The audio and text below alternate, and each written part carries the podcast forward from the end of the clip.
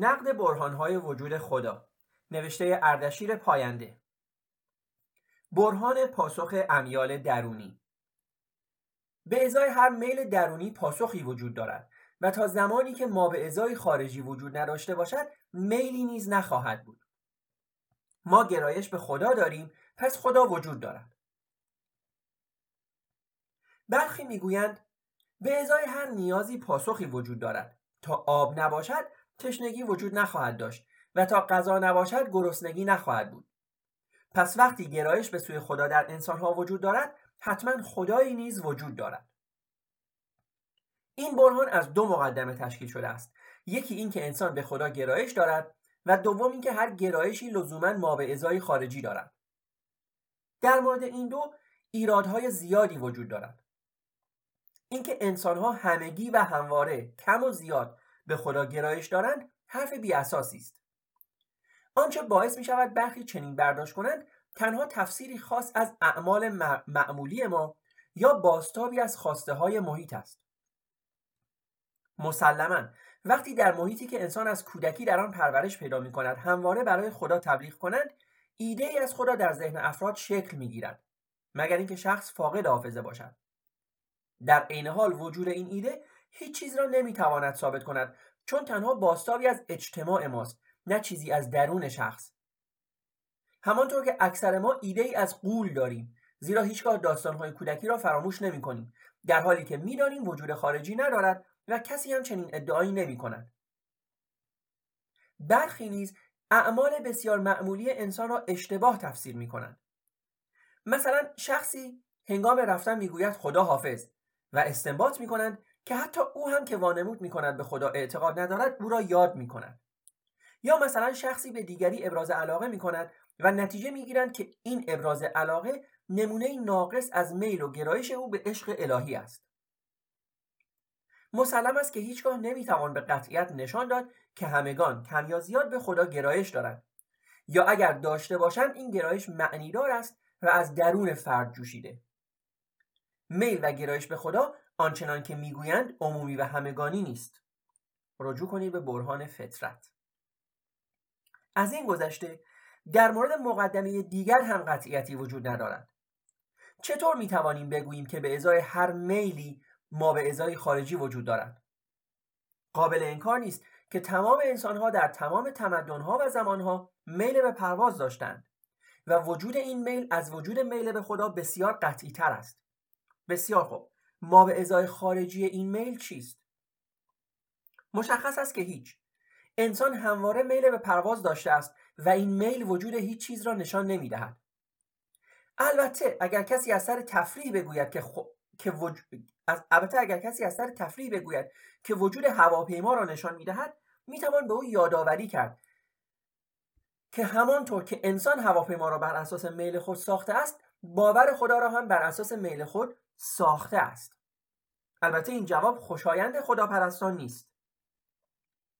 از تمام این مسائل که بگذریم حتی اگر فرض کنیم که دو مقدمه اشتباه این برهان هم درست باشد باز به حکم آن نمی‌رسیم. فرض می‌کنیم که در تمام انسان ها چنین میلی وجود داشته باشد و فرض می‌کنیم هر میلی با وجودی در خارج متناظر می شود چطور می توانیم نتیجه بگیریم ما به ازای خارجی این میل خداست؟ فروید دقیقا به این مسئله می‌پردازد و این میل انسانها را تحلیل می کند انسان در کودکی بسیار وابسته به پدر خود است طوری که او را نمونه کمال میپندارد. این رابطه به خاطر وابستگی حیاتی کودک آنقدر محکم و عمیق است که هیچگاه از بین نمی رود. معروف است که می‌گویند آنچه که در کودکی بیاموزید مانند نوشته های حک شده بر روی سنگ از بین نرفتنی هستند. و وقتی این فرد بزرگتر می شود و می بیند که پدرش با تصویر ساخته شده در ذهنش تطبیق نمی کند با توجه به اینکه قادر به کنار گذاشتن تصویر نیست سعی می کند چیز دیگری جایگزین پدر کند و آن چیز ایده گنگ و مبهم خداست. پس ما به ازای خارجی این ایده نه خدا که پدر فرد است. یا در تحلیلی کلیتر نمونه های مختلفی از بزرگی و قدرت. مثلا خدایان سختگیر و ظالمی که در برخی جوامع تصور می شوند می توانند به نوعی ایده تغییر شکل یافته روابط شاگرد و استادی باشند. چرا ایده خدا در هر جامعه با شکل روابط اجتماعی آنها سازگاری دارد؟